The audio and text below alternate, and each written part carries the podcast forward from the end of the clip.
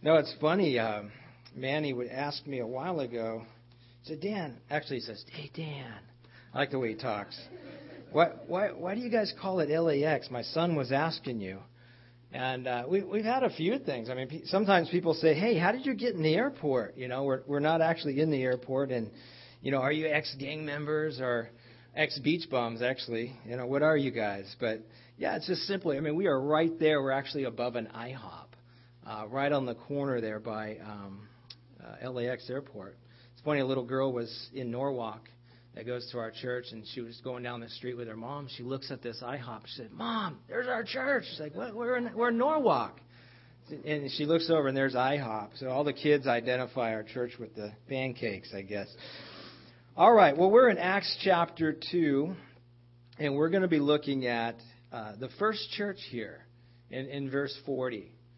Um, exciting church, uh, what, what the Lord did. This church was just birthed brand new, brand new believers in the Lord didn't know very much except that Jesus loved them, that Jesus saved them, that Jesus was their Lord. And as we look at this, I want to just point out a few things that maybe would hit us this morning.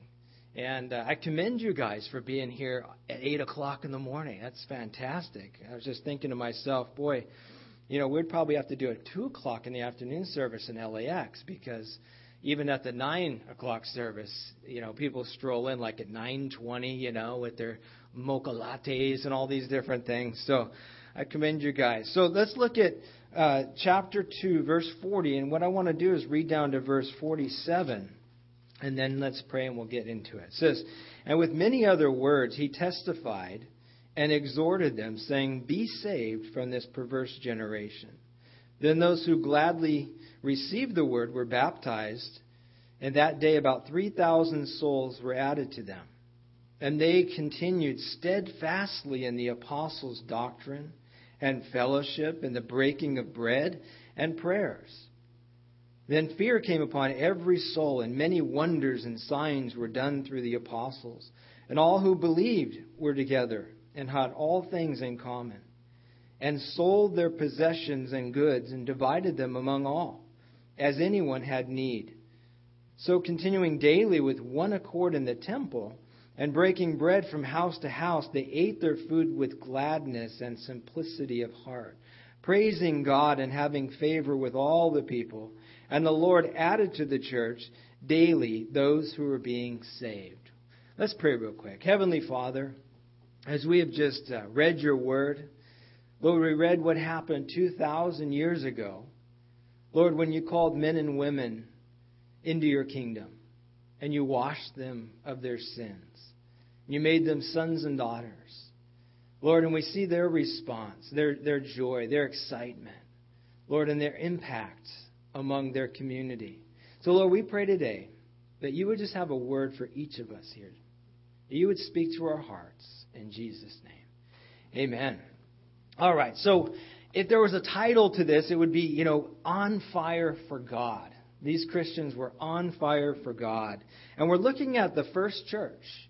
This is the very first church. And it's not hard to see how hungry and totally passionate and dedicated to the Lord these believers were. The, the word used to describe them, it says they were steadfast. Steadfast actually means to adhere, to stick to, um, to be constantly diligent. So they were constantly diligent in their walks with the Lord. Today we would use words like they are on fire for Christ or they're totally sold out for the Lord. You know, those are the kind of words that we might use where the Bible says these, these believers were steadfast. They had a single passion in their lives, and that was Jesus. They had a single dedication in their lives, and that was Jesus. You know, a good question to ask ourselves is what gets us out of bed in the morning? What do I wake up for? As you see here, these guys, what got them out of bed every day were, were the things of the Lord. That's what they did. That was their life.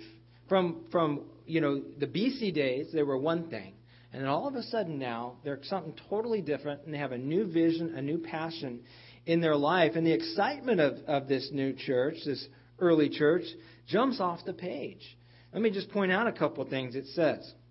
It says, Fear came upon every soul.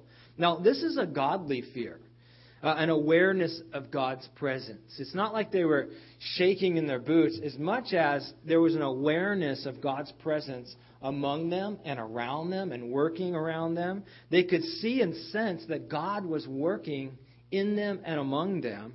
And there was a reverence and actually an expectancy of God's work. They, just expected it. They experienced it. Now there was this reverence, this holy reverence, like, what's he going to do next? Because God is real, and God is in this place this morning. And we should have an expectancy for God to work. The apostles, it says, were doing signs and wonders. You know, signs and wonders are, are not just to kind of make us excited. What they are to do, according to Jesus and, Mark, these signs and wonders are to confirm that the gospel is true. And so they're like signposts. They're going down the freeway on our way over here, going from the 105 to the 710 to the 10. You know, if we didn't have those signs saying, hey, Calvary Chapel El Monte is there. You know, but can you imagine if there was a sign on the freeway that said Calvary Chapel El Monte just up the road, and I stopped at the sign and I go, wow, here's here's El Monte. No, we can do that with the signs in, in, in you know the spiritual signs, but they point to something. They're signs and wonders that point to Jesus Christ. And so Jesus told us that signs would follow the preaching of the gospel. You know, that when we preach the gospel, signs would be there to confirm. And that's why most of the, you know, the miraculous happens out on the streets and happens out on the mission fields where the gospel is being preached. And, and God is confirming, saying, This is true. And He's speaking to hearts and He's given word of knowledge and prophecy, even healings, that His word is true. It's amazing. We were just at a, a hospital, this, this little girl that we knew. She'd come to our church and she'd heard the gospel and she was fighting drugs and she was taking what's called GHB. You might have heard it in, in the news. It's actually a date rape drug. You heard that, where it kind of knocks women out, but she was taking it like a recreational thing. And uh, you know, she heard the gospel, she went out and she took this, and it just completely she overdosed on it, and she was in the hospital for two weeks, completely delusional, completely delusional. And, and even as you know, we were asked to go over there and to anoint her with oil and to pray with her. When we were there, the doctors are, you know, the mom's like, I'd like her to get out and go to a, a Christian rehab, and the girl wanted to do that, and the doctor's saying I don't know if she's going to get out of here. She might have to go to a mental hospital. Because as we were uh, talking with her, she would see things. She was pretending like she was smoking cigarettes two weeks after her overdose. And we didn't know if she was going to come out. But she has a, a believing nurse there, and two of the pastors went over there, and just a bunch of people. That's why it says elders pray. And we prayed for her. We anointed her with oil. And we get a, a call, a, a, an email. My wife gets an email from her uh, aunt saying the doctors, uh, she's totally healed, completely her mind's back, and she's got a grasp on it. And, and God is still working those things in our lives. God is still doing those miracles because He wants people saved and He wants people to know Jesus Christ. And so these things follow the preaching of the gospel. We can conclude that these guys were then basically boldly preaching the gospel and then God confirming with signs and wonders which follow the preaching. Now, God was working with them and among them. So this was a spirit filled church. This was a powerful church. It didn't rely on programs, it relied upon the Holy Spirit to reach the hearts and to do that work in people's lives. And the excitement of these believers is, is really provoking to me. As we see here, they love to be together. These guys love to hang out together as believers. They went from house to house eating together. You know, we call Calvary Chapel Calorie Chapel, right? Because that's what we love to do. You know, we love to eat together, don't we? And go from house to house. We even have, you know, I read in your bulletin, hey, bring finger foods for the mission thing tonight. Because that's what we do. But it's interesting, that's what our Lord does. If you look at him after the resurrection, you know, every time you see him, what's he doing? He's eating. He's always eating. And he said, hey, bring your fish. And they get out there on the shore. And what does he have? He's already got a barbecue going. You know, and that's like early, early in the morning. And so believers, you know, hanging out together, one of the things we do is we eat together. But it says there they had all things in common. All things in common. That means they had a common goal as believers. And, was, and of course, that would be the things of the Lord. there was a common interest among them. And that would, of course, be Jesus Christ. Because he had won their hearts and they were, they were just thrilled to know him and to go from house to house and talk about him. That, that's what they woke up for in the morning. And that's what, those are the kind of people they surrounded themselves with to kind of encourage them in the Lord, to encourage their walks and to encourage other people. Because, you know, you know Jesus, I know Jesus. I don't care where you've come from because we know Jesus and He's the one that we want to lift up. And that should be the bonding thing in the Christian life. They ate their food with gladness, it says, and simplicity of heart.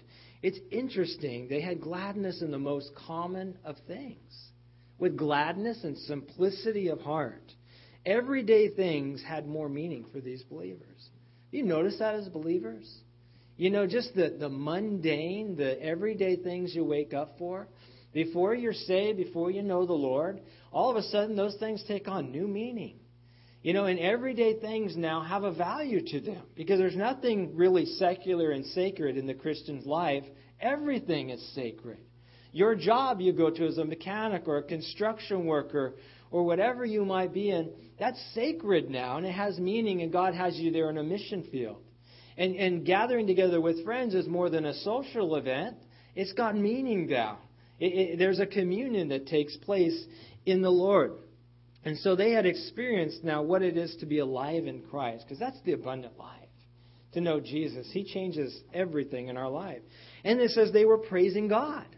And that is the response of a new life, is joy. These guys had joy in their life. You know, there's nothing like seeing somebody that has been touched by the Lord walking around that's full of joy. And, and that's what it says about all these people, that they were praising God. You know, sometimes Christians can look like they've been baptized in lemon juice. You know, they kind of come out and they're just, and, and it's like, believe in my Lord. And you're going, man, I don't know about that. You don't look very happy, you know. But these guys, they were praising God. They were full of joy and and just praising the Lord an acknowledgement of their appreciation. That's what praise is. Just acknowledging, oh, Lord, thank you, Lord. Thank you for bringing my family back together. Thank you, Lord, for getting me off of drugs. Thank you, Lord, for not letting me die, you know, before I knew you. It was just a, a, a response of complete gratefulness to the Lord and these believers. Their excitement also was contagious, as you see there. For the Lord added others to the church daily. That tells me that what people were seeing in their life, they're going, you know, what do you have? What, what's changed in your life? What is it about you? People were interested in what they saw and they wanted what they had. You know, when you see somebody that has been touched and born again by the Holy Spirit, and you watch them and you see, man, that person was dead, now they're alive. That person used to be like this, now they're like this. You know, it's an amazing thing. There was a gentleman that I met here um, you know, probably two years ago.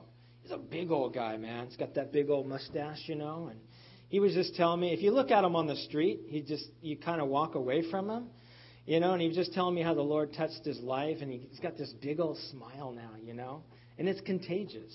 You look at a guy like that, and you see BC days and you see AD days, where you know before Christ and then after Christ, after death and a changed life. It's contagious, and people were looking at that, going, "Man, that's that's wonderful family." And they were, the Lord was adding to the church, adding because of their contagious um, belief. Now it says they they were also very bold for Christ. I think I'm losing my mic here. What years? There you go. They were also very bold for Christ. Their, their confession wasn't a private one. It says there in verse 40 that they believe, or verse 41, that they received the word and, and, and were baptized. Now, this is after Peter preached that sermon at Pentecost. The Holy Spirit had come down, Peter preached, and basically says, You guys need to get right with God. And those who believed, they received the word gladly, and, they were baptized that day. 3,000 souls were, were baptized. And baptism is that public acknowledgement of Christ. You're saying to the world, I'm dead to the world and I'm alive now in Christ. And so they were identifying with the Lord. It's that first step as being a believer. But their boldness is also seen as they de- met daily in the temple. Did you see that? These guys were going to the temple daily to meet. The temple was a public place. The temple was a place everybody could see them and hear them, watch them, and identify them as being Christ's followers, to be believers. And so here these people are that came to believe. And you remember, not too long ago, not very long ago at all, Christ had just been crucified. And there was a lot of animosity there. And now these guys believe in Jesus. And guess where they're meeting? They're meeting in the temple. Where people could say, oh, that's another Christian. That's a Christian. Oh, Johnny over there or Daniel over there. And these guys were bold for Christ because they met there in the temple where everybody could identify them. And they were with one accord in the temple. And they were not ashamed to be called a Christian as they met there. Now, Acts is our model of a church. As we look back at, at the book of Acts, we see that it's a model. You know, we're, we're, we're born, you know, freshly born and freshly raised up, and we see here in the in this church some things I still believe Jesus wants to do today, because He's still the same Jesus, isn't He? Yesterday, today, and forever. He never changes. The Bible tells us. And so I still believe he wants to do what we see here today. And, and possibly, you know, there might be some of us guys as we go along in our Christian life that we can find ourselves kind of losing our first love. In, in, in Revelation chapter 2, the church of Ephesus, Jesus commends them for knowing their Bibles, you know, for knowing who false prophets were, and, you know, for standing up for God and the Word. But he says, Nevertheless, I have this against you you've left your first love. He didn't say you lost it. He said you left it. And that's that word there, love, is like a, a betrothal love. His church is the bride, right? And he's saying you've lost that passion for me. You're doing all the things. You're kind of mechanical. You're, you're going through the motions. You're showing up for church. You're singing the songs. But that passion's gone for me. That betrothal, you've left it. What does he tell them to do? I want you to repent. I want you to remember and repent and then redo. And so as we look at what, what these, these Christians were doing, you know, there, it's possible that we can, you know, look at these things and say, Lord, you know what? I used to do these things. I used to be like that. I used to be that on fire guy. But I've gotten so busy in my life. And there have been times in my life where the Lord has just hit me. Hey, Dan, Dan, you you've walked away from your first love. You know my word. You know you, you you can even say the prayer and you can even sing songs without thinking of them. Just kind of going through the motions. But where, where's that passion for me? You know, and it just kind of gives me that little slap, that little kick, and you know what, Lord, I'm sorry. You know, and, and we're supposed to redo. I want to point out actually six things that these guys did that we can take from and then walk walk away from, or maybe be challenged with in our own life and, and see why, why were these guys so on fire for the Lord? What was it about them? Well, the first thing that I see there is their salvation was not private. It wasn't a private affair. They confessed Jesus before men. First at baptism, and second in the temple. They identified themselves with Jesus and his people. And that's just a question for ourselves. Have we identified with Jesus? Do people know that we are Christians outside of this place? Where we say, you know, listen, I've given my life to the Lord. There was a time in my life when I I was on that fence. Just that, that proverbial line, you know, where it was like I'd listen to Greg Laurie in Costa Mesa on Monday nights, and I knew what he was saying was right, but I also know, you know, wanted to live my life the way I wanted to live it. But when I finally gave my life to the Lord, I still had all my old friends, and I didn't tell them about it right away. You know, there was kind of like this, what would they think, and that kind of deal. Well, there, there came a point when I had to tell them. I had to be honest because I would hear Greg Laurie, you know, reciting those words of the Lord in Luke 9:26, where he says, "Whoever is ashamed of me and my words, of him the Son of Man will be ashamed when he comes in his own glory and in his Father's and of his holy angels." Remember Joseph of Arimathea? It says that he was a private disciple. But it, when he saw the Lord lifted up and when he died on that cross, it was Joseph of Arimathea that actually went to Pilate and says, um, I want his body. And he went publicly with Nicodemus. They grabbed the body, and then he even gave him his own tomb, or he rented it for three days, right? Till the Lord, you know, came out of it. But there was a time in his life that he had to let people know. And it's important for us to let people know who we are, who Jesus is to us. Because you'll never, ever be excited, never grow. There's always that problem, actually, between me and the Lord if I, if I don't confess Him with my mouth. And they did that publicly, both at baptism and they did it every day in the temple as they would pass their relatives and they'd, they'd pass those scowling faces of people who believed in Jesus. They didn't care. Do what you want. I believe in Jesus Christ. It was interesting. We had a missionary that uh, actually, Manny knows him. He, he's uh, he's going to Iraq to, to plant Calvary Chapel in Iraq. Uh, Dave Gonzalez, him and his wife, and, and their son, 20 year old son. And uh, but Wes Bentley from Far Reaching Ministries, that's that's who he's coming under. He goes to Sudan and he does all these wonderful things in, in these war torn country. And he was just sharing with, with us that there, there's this gentleman, this young guy, you know, that used to be a Muslim. And they're sending these guys out on the front lines, and you know, ten have died in the last ten years. That's one a year. These these chaplains are dying for the Lord, but they they have the mentality, guys, that is just unbelievable. This this former Muslim, he says, "Man, I was ready to die for a lie. I would blow myself up for a lie." He says, "Now I know the truth. What are they going to do to me?" That's his mentality. I mean, so these guys are just boldly in these hostile countries ready to die for their faith in Jesus Christ, and they don't care. They don't love their life unto death. And so that's what Jesus is that's what we see here is these guys, it was so radical to them and so real to them, they just said, "You know what? This is I don't care what people think. I'm going to cross that proverbial line and say that I identify with Christ." That's the first thing they did. Second thing, they were dedicated to their Bibles.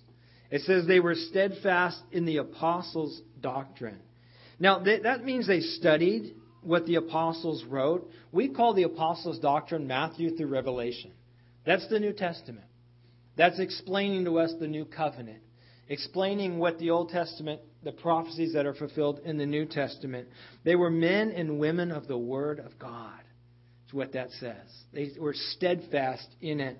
You know, someone has said one week without the Bible makes one week. Have you ever heard that? And it's true. You'll be weak. What is wrong with me? What's going on? Why, why am I why am I seeing these old things start to come into the scenery again? Getting in the Bible is like paddling upstream. There's a little current right in this world. If you if you do nothing, what happens? You go backwards. Doesn't seem fair, but that's what happens as Christians. You know, so what do we do? We're paddling upstream. It's not a lot of effort. You just paddling with the Lord that's being in the Word. Now you see this terrain on the right and the left. Now what happens, you know, if you paddle for three hours and all of a sudden you stop, all of a sudden you start seeing that same terrain again. Hey, I, I passed that a long time ago. Same thing happens in us. We're, we're growing in the Lord. These behaviors, these attitudes, they start coming back going, where's that coming from? Guess what? We're going backwards.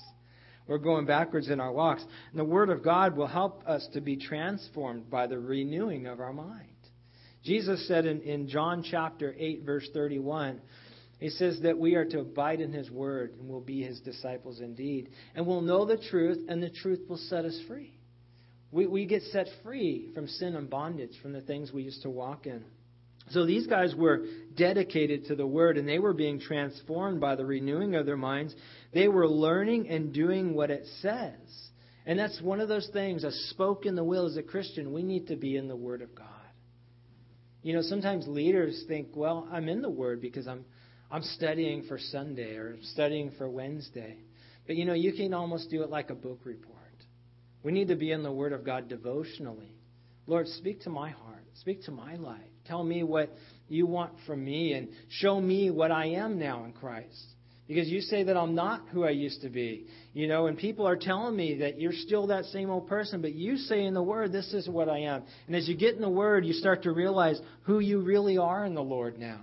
How much God loves you. and how sure your salvation is as you abide in Jesus Christ. You know, it comforts us, it strengthens us, and it equips us to do the work of the ministry, the Bible says in Ephesians chapter 4. So, being in the Word, secondly. Third, it says they continued in fellowship, that they were steadfast in their fellowship. The word here is koinonia. That means, again, having thing, all things in common. And you know what? You know what the core of that is? It's Jesus. Fellowship is really Jesus. It's believers hanging out talking about Jesus. They were regulars at church, is what that means. You know, Hebrews chapter 10, verse 25 says, Not forsaking the assembling of ourselves together, as is the manner of some, but exhorting one another, and so much the, the more as you see the day approaching. So Hebrews says, even way back then, in the er, very early church, there was already a problem with people going, I don't need church. I don't need fellowship. And he says, listen, don't do that as the manner of some. You guys get together and hang out together and exhort each other as you see the day approaching. We need to be committed to fellowship as believers. We need it. People need you and you need them. That's just the way it goes in the body of Christ. We need each other. It's like coals, you know, in a barbecue. You, you, you have a, a bunch of coals together, they stay pretty hot. But you have that one coal that's outside, that one's going to go cold very quickly.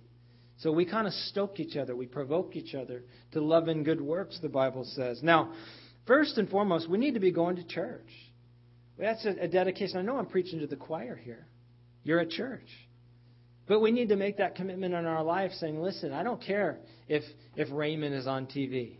You know, I, I don't care if the baseball game is on Wednesday night or whatever.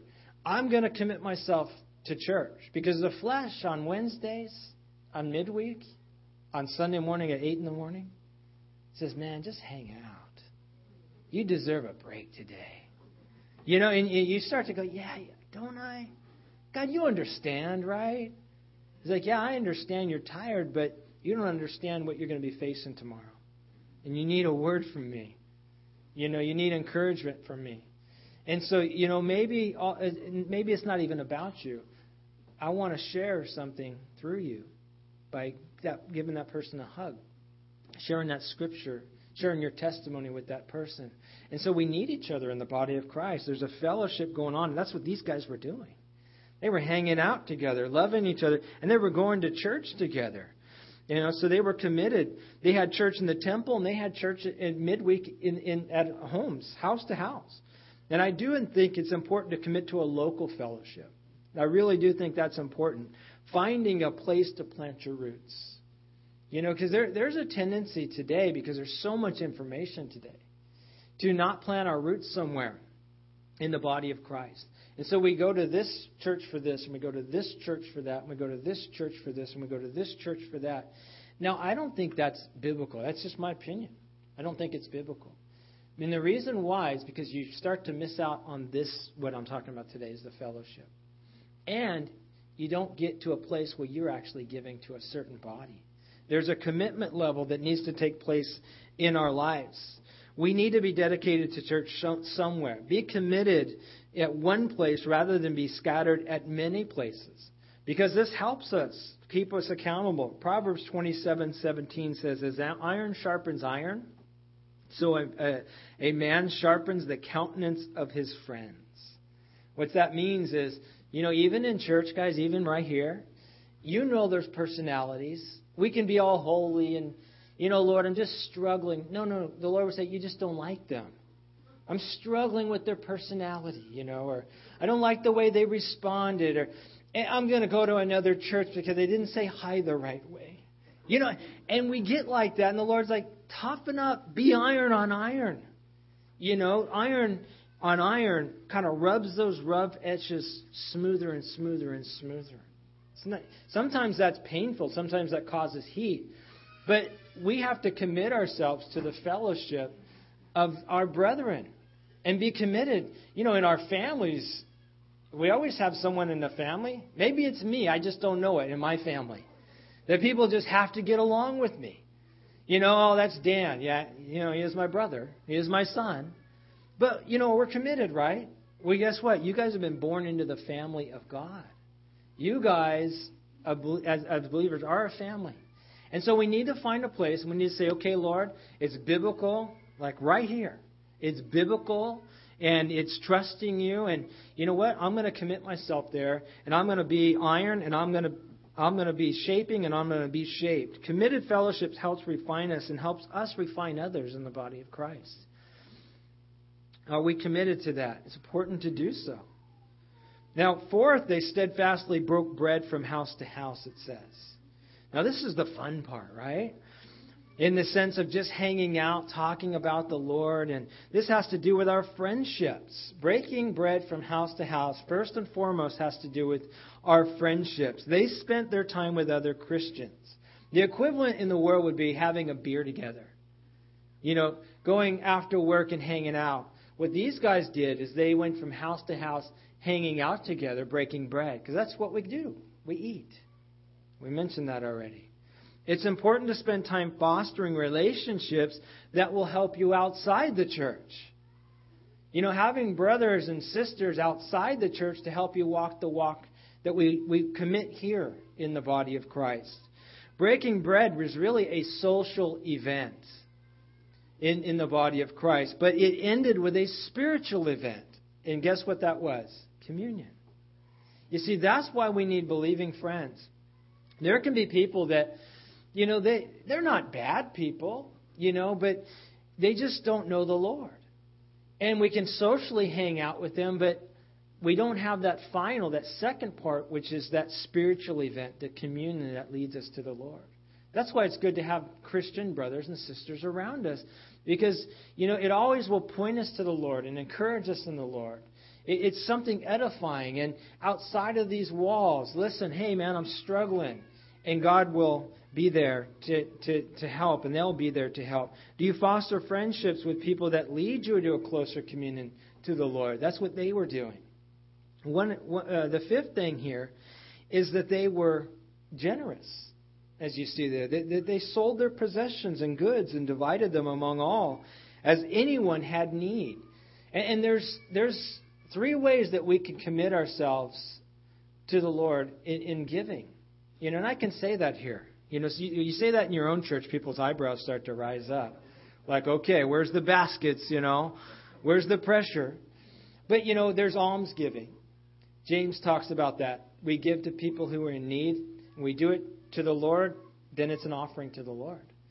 We can also give free will offerings. That's something we just like, God, you know, you blessed me with so much, and I want to help this missionary, as he was just talking about, sending missionaries. That poor little guy's struggling, huh? but missionaries, you know, we, we had Dave come to talk about Iraq and his family and those type of things. And, you know, we can support a missionary in something like that. That's a free will offering.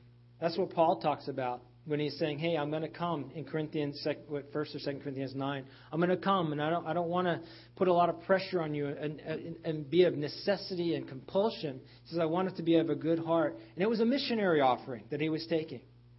then you have the tithes and offerings. Talks about in Malachi three, all, all the way through the Old Testament and even before the law. Both Abraham and Jacob gave the tithe before the law came. And so a tithe and offering is giving 10% of ourselves of our income to the Lord. And what that is is Deuteronomy tells us it's so that we learn to trust the Lord. We give 10% and say, Lord, you've given me 100. Here's 10%. I'm giving it back to you. And I'm trusting you. And it's basically saying, you know what? You are first in my life. You know, you know, we, as Calvary Chapels, we stay away from this a lot, the whole money issue. But it's an important life spiritual lesson that we need to learn as Christians. That giving to the Lord is both a, a spiritual offering, an acceptable sacrifice to the Lord, and it teaches us to trust the Lord. That we give Him 10%, and you know what? He sanctifies the rest of the 90. And there is a promise in Malachi 3 to trust Him on this, test Him on this. Read it for yourselves. And, and maybe God would want to challenge you in that, to invest in His kingdom. Because where your treasure is, what did Jesus say? There your heart will be also. And so we can tell a lot about where our treasure is by looking at our checkbooks and seeing where we spend our non discretionary funds. We can see that, oh, that's important in my life. Learn to trust the Lord on that by tithing to your church and by, you know, free will offerings and even looking around for maybe those that are in need, especially in this economy, guys. There are so many people hurting right now. So many people hurting in our body, and I'm sure in your body. And if you just ask the Lord, well, I don't have a lot, Lord. I don't have a lot to give. But you have more than that person next to you, possibly. And that's what they were doing. They were selling their possessions that they could give around. They were helping. Now, the fifth thing that they did was they, or sixth thing, they steadfastly continued in prayer. These were prayer warriors. These guys prayed continually, steadfastly. Now that tells me a couple things. First thing is, is they were dependent on God, because that's what prayer is. And it, it tells me, it shows people around me, shows the Lord that I'm dependent on Him to get me through my next day, to get me through that meeting, to help my marriage, to, you know, whatever it might be. Prayer is that avenue. It's a, it's a way of depending on God. It shows our dependence on Him, seeking, asking, and knocking for His will. Remember what James says in chapter 4, verse 13 through 16. Let me read it to you. He says, Come now, you who say, Today or tomorrow we will go to such and such a city Spend a year there, buy and sell, and make a profit, whereas you do not know what will happen tomorrow. For what is your life? It is even a vapor that appears for a little time and then vanishes away. Instead, you ought to say, If the Lord wills, we shall live and do this or that. But now you boast in your arrogance. All such boasting is evil. And what that's saying is, when prayer is a way that we come to the Lord and we say, Lord, here's my plan as a college student. I want to be this as I grow up. I want to do this. I want to marry that person. All those things that we are planning in our minds, if we're not praying, then we're being the Lord of all those areas of our life. And James is saying, don't, there's an arrogance to that as a Christian in my own life. I used to live like that, and so did you. We used to live, we'd wake up and we had our plans and we were going to do what we wanted to do because we were the Lord of our lives. Well, what prayer does is say, Lord, here's my plans, and we put them as an offering before Him, and He can take them, take it, and say, you know what? I've written that on your heart. That's something from me. Or He can say, you know what? That's not my plans for you. I do have plans for good, not for evil, but that's not them. See, if we're not willing to lift up our plans to the Lord, if we're not continuing steadfastly in prayer for our lives, then those things, we have to question whether those things are from the Lord or not. Our plans, well, this is what I'm going to do, this is what I'm going to go. We should at least be able to lift them up and say, Lord, this is what I sense that you're leading. I'm asking you, take it, you know, decipher it, you know, cut parts of it out, but you give me back your will. That's a dependent heart upon the Lord. And that's what James is speaking of. Prayer is also vital for a powerful uh, spiritual life. It's vital to be a, a, an effective, powerful Christian. Because one thing prayer does is the first thing we do. Manny seems, uh, one thing when we pray together, he always says, Lord, forgive me of my sins. It's like the first thing he says. Lord, forgive me of my sins. When we come before the Lord in prayer, what ends up happening? There's a self confrontation, right, that happens?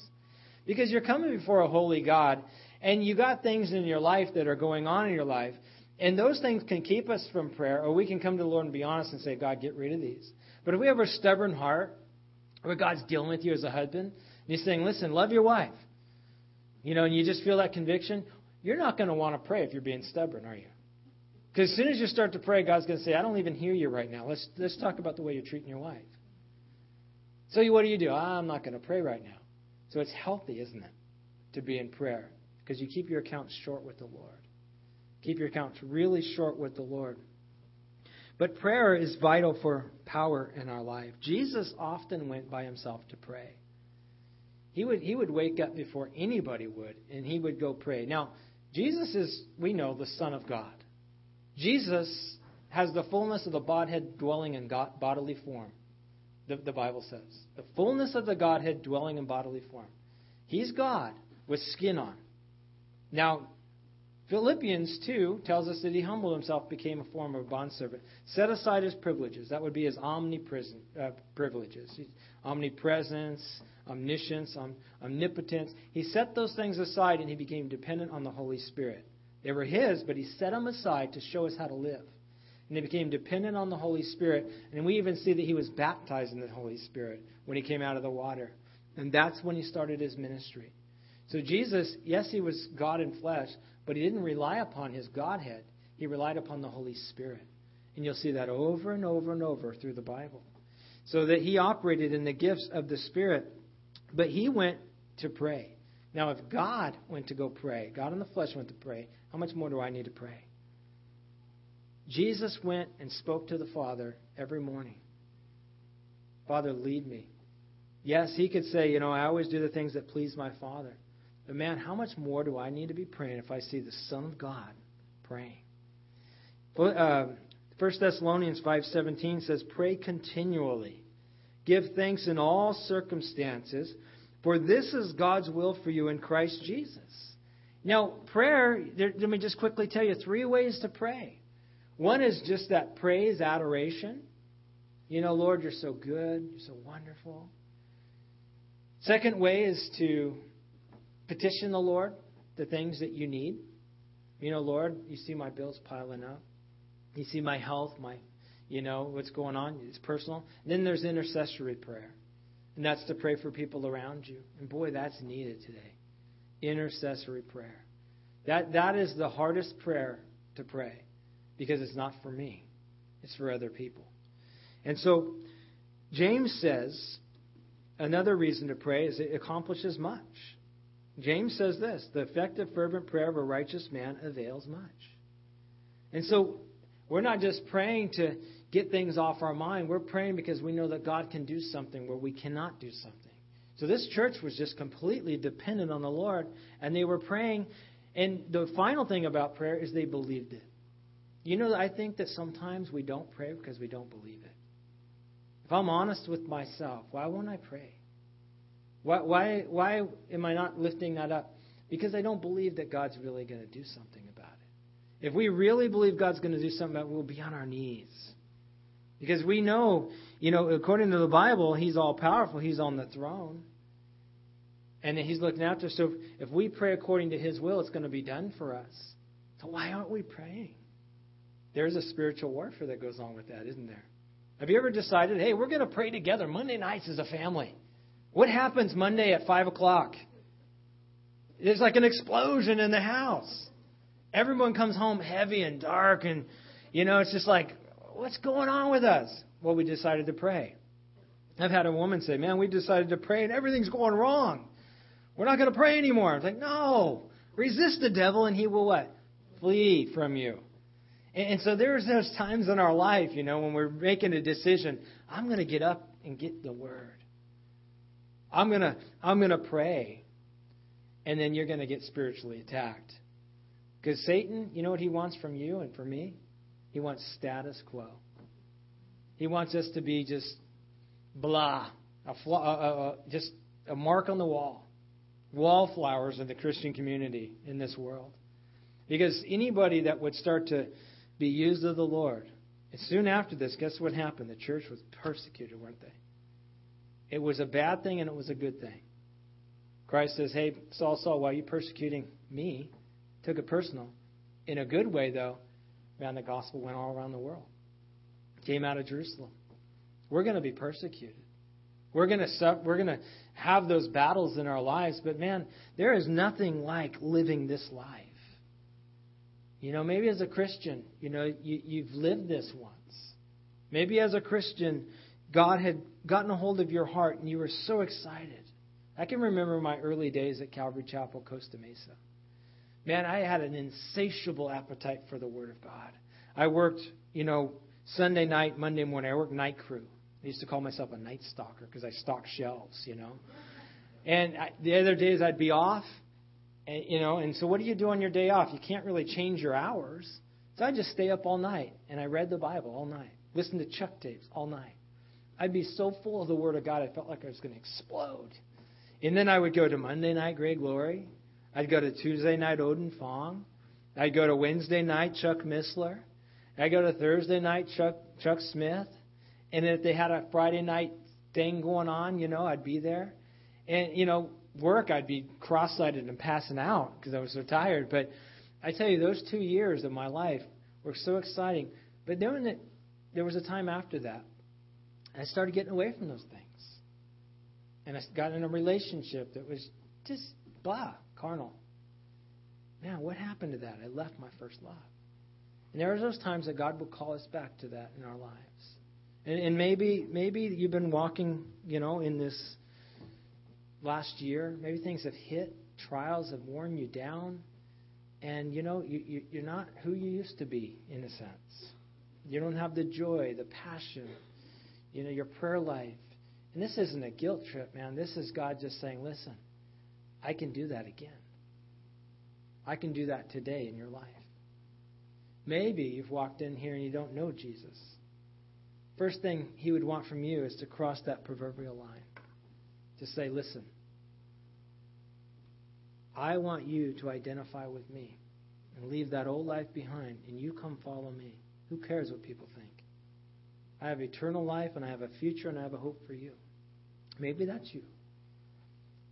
I know Manny said he'll he'll be up here. I'll be up here to pray for you guys. If you would like prayer for any of those things, if you're doing these things, man, just be strengthened in them. Charge it. I think the Lord is coming, don't you guys? I think He's at the door. Every every major theme of prophecy is on stage today, and you and I, man, there's going to be a harvest, and I, I do believe it's getting more and more intense. But He's calling people out of this world to follow Him. He's calling Christians to wake up and be on fire for Him. And here's our example, guys. There's six things that they were doing just naturally. But they're put in here for you and I to look at and go, you know what, Lord? Do that in me. Let's pray. Heavenly Father, thank you so much for your word this morning. And Lord, as we look back at your church, God, we look back at people that were just thrilled to know you.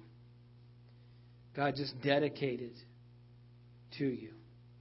Father, we pray for those in here this morning that possibly just need to, Lord, be rebaptized in your spirit. Lord, for those who maybe don't know you this morning, God, that you would knock on the door of their heart. Lord, that they would hear your voice and open that door, as you say in Revelation. And that you would come into them, wash them clean, forgive them of their sin.